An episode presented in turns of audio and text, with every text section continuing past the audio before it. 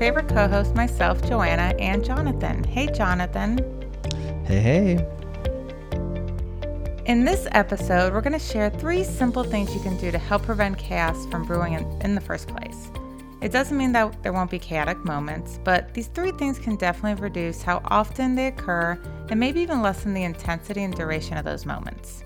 I've got this little motto that I like to follow that it's it's typically easier to prepare and prevent than it is to repair and repent. Mm, that's a good one.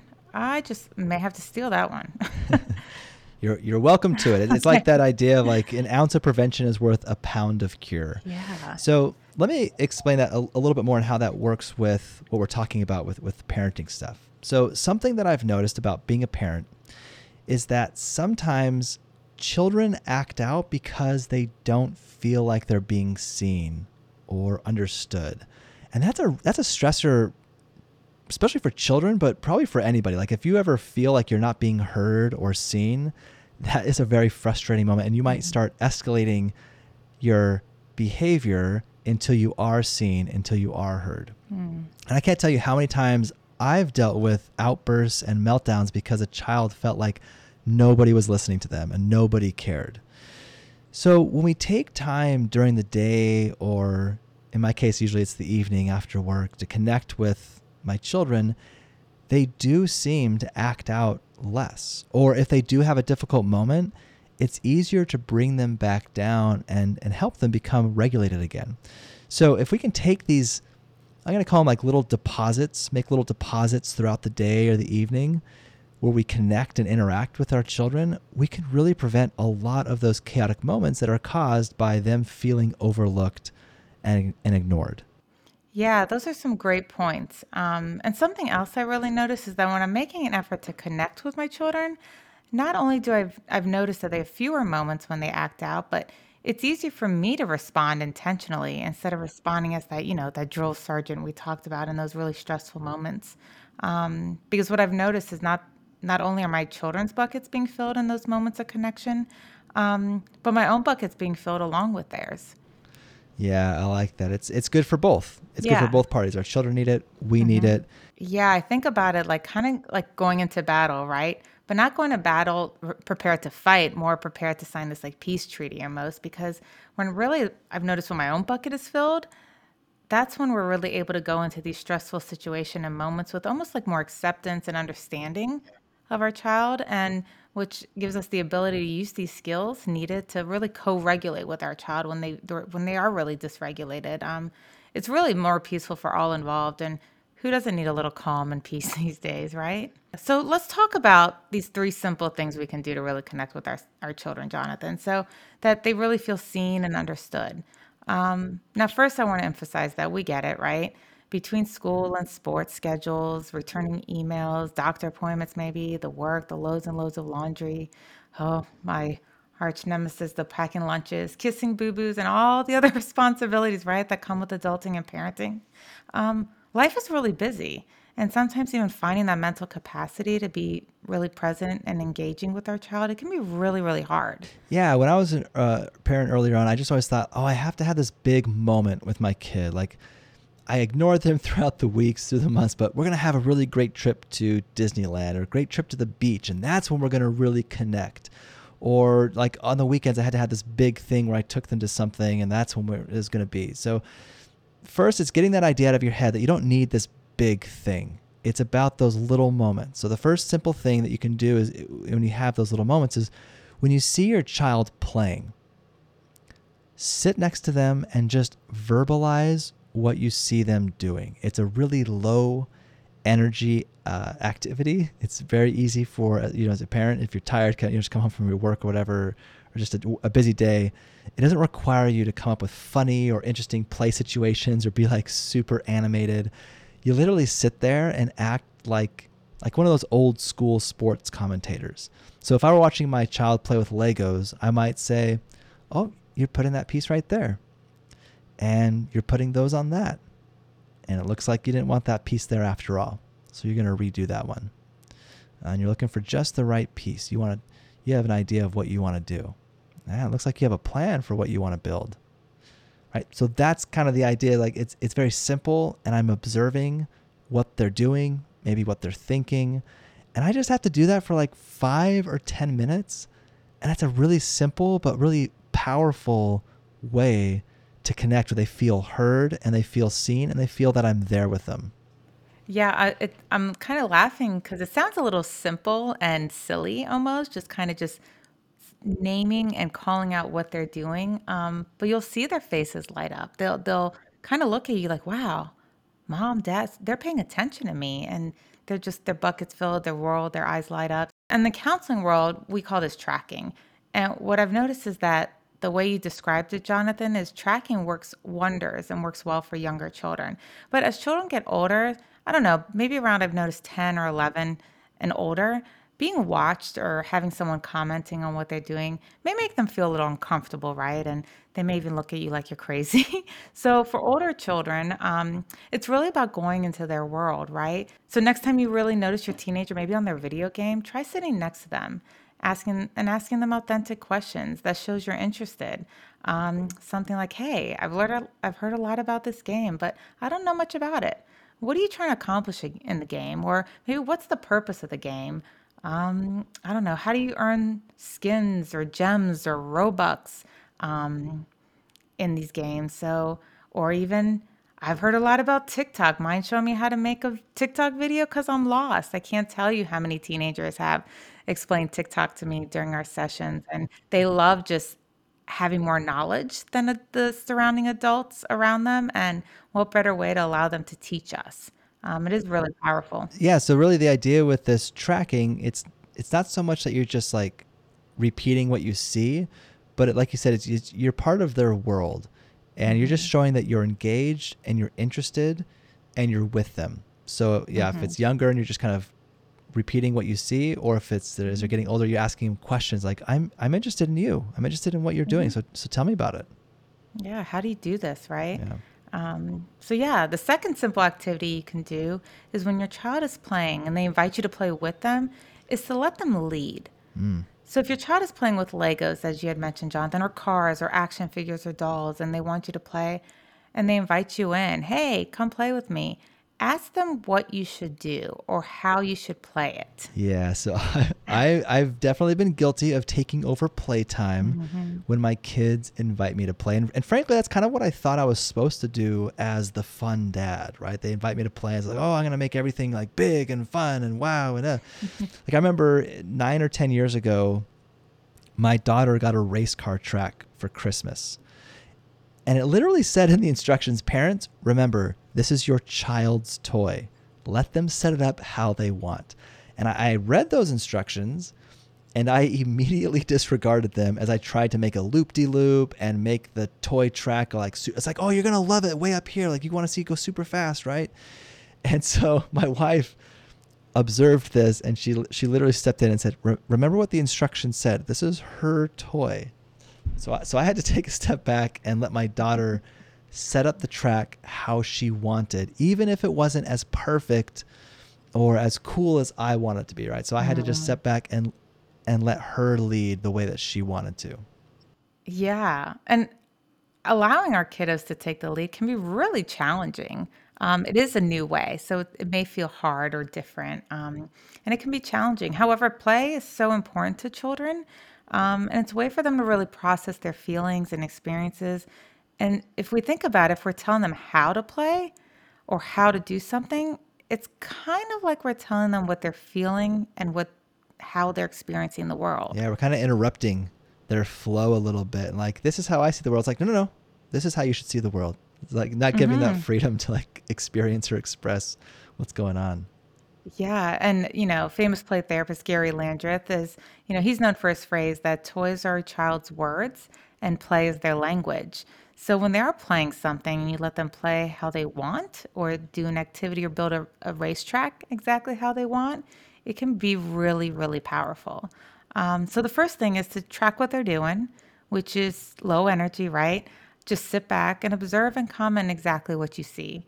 Um, and if if you happen to say something and it's not correct, they will correct you and they'll still feel heard and seen. Um, so then, if they invite you in- into their play, it's like they're inviting you into their world. So let them lead it. If they give you a doll or kind of like a fig- an action figure, say, you know, maybe saying like, "Hey, what do you want me to do with this?" Yeah, so I've done this with young children between the ages of three and nine, and even some teenagers, we've you know done figurines and, and stuff in, in sand and stuff. Um, but you know, I, I kind of figured this might work well with with younger children, the way we've described it. So, what do you do with older children and teenagers? Like, what does it look like when you let them lead?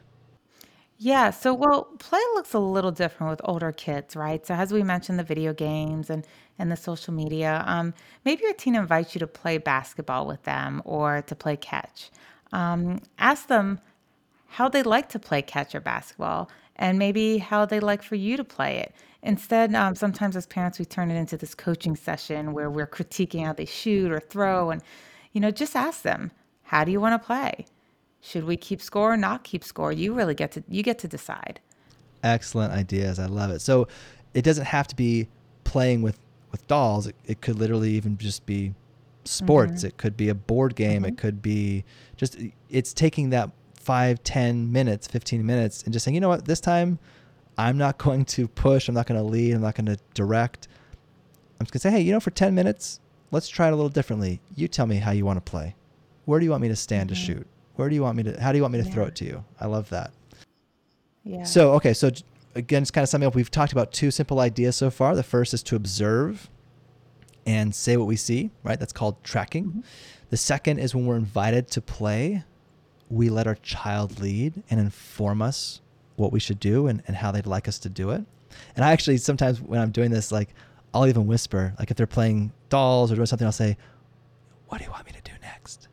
And then they whisper back, To whisper back to you. "Well, Dad, I want you to do this." Yeah, it becomes this whole whispering, like secret society ninja kind of whisper That's very fun. Yeah. So both of these are, are simple and yet they're they're super powerful. And when we do hmm this, children they definitely feel heard, they feel seen, and they feel understood. And they just like they just like feeling like we're there with them and we're not distracted. Like they just sometimes just like even having you sit in the same room with them. They just want to have your presence there. The, the third activity is coming up with a more interactive experience. And this one definitely takes a little bit more energy, but you can also make it, you know, simple. So it's not going to, you know, make you too exhausted. Uh, so maybe you play a game or, or do an activity where it's a little bit more free form play. And I'll just give you a quick example of something that my family did the other day when we were at McDonald's. We kind of had a boys' night out and we actually had McDonald's to our whole, to, to ourselves. The whole place was empty. So we were sitting at our table waiting on our food. And, you know, this might have been a time where I pull out my phone and I just kind of start scrolling, answer some emails or text some people. I just thought, okay, this is a time where I'm with my sons. Let's do something interactive. I was like, well, let's just take a, a lid from our cups, we'll turn it upside down, and we'll make it a ho- hockey puck. So then we just had this lid and we were hitting it back and forth to each other. And the goal was to hit the lid the other side of the table and just have a little bit of the lid going off the edge of the table without falling off. And so we did that back and forth, and uh, it was it was a blast. And my son got so excited when he had the the lid go over the edge, and he actually got a point. Like he and he started getting better at it and better at it, and we we had a great time doing this Yeah, interactive that game. sounds like so much fun Yeah, yeah, it was it was a great time. It was a lot of fun. and creative and creative way to use those those lids and cups. They must have had a blast. And you. Yeah, we their their faces lit up. I could see it, and I like you said at the beginning, like it's we're both connecting. We're both getting our hmm deposits. We're we're both having our our buckets filled up a little bit. It was just a lot of fun. Yeah. Yeah, I love it. It's, you know, by seizing that those moments, you not only created a lifelong memory in that moment at McDonald's, use that moment of waiting for your food to really see your child, right? And to engage with them, um, and to just be. Right, and that's really what this episode is about: is seeking out those pockets of opportunities, those little time, uh, those little moments of time where you can connect. Um, yeah, it reminds me of this thing my kids and I often do called karaoke, right? If they ever listen to this episode, they may kill me.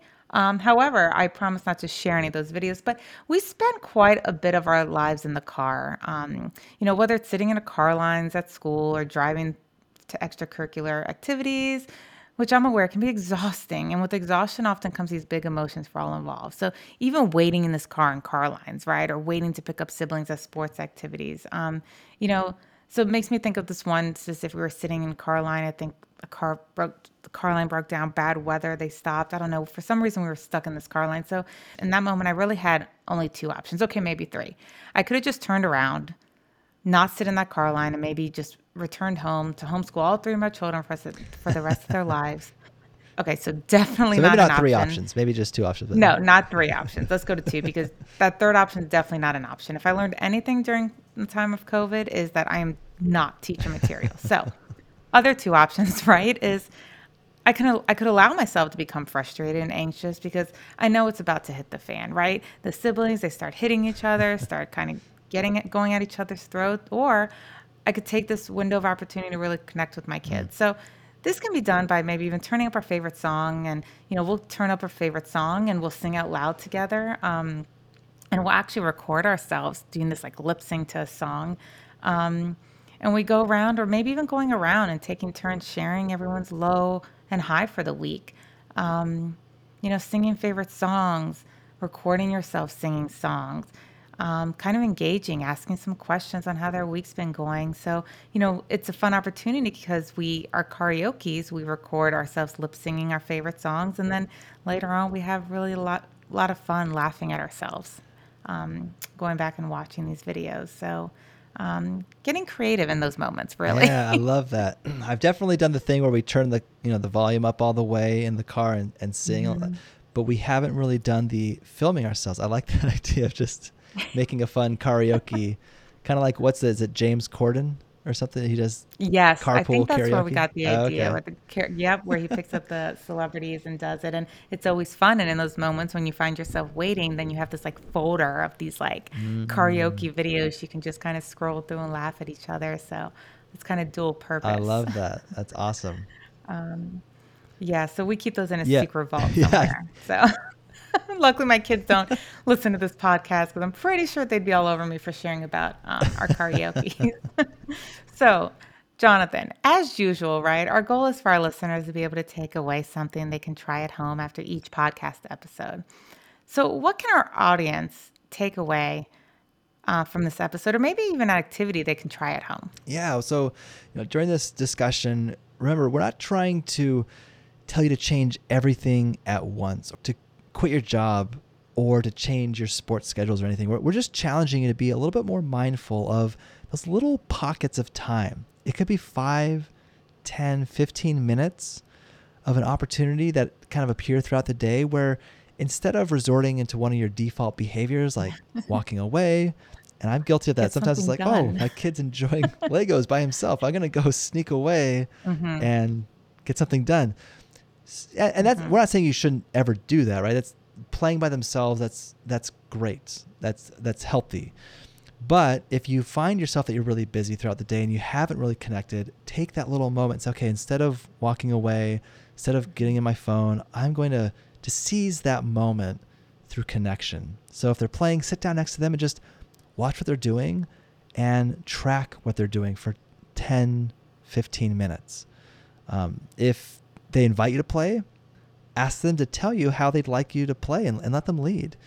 Or if you see an opportunity to do more like an interactive game or activity, like playing hockey on the table with a, a cup lid or playing karaoke and recording yourself in the car, uh, playing a game, just asking questions at a restaurant or at a park, come up with something in the moment Yeah. to interact. Thank you, Jonathan, for sharing that powerful message, not only with our audience, but really as a reminder for myself because life is busy and sometimes we need to be reminded to really live it.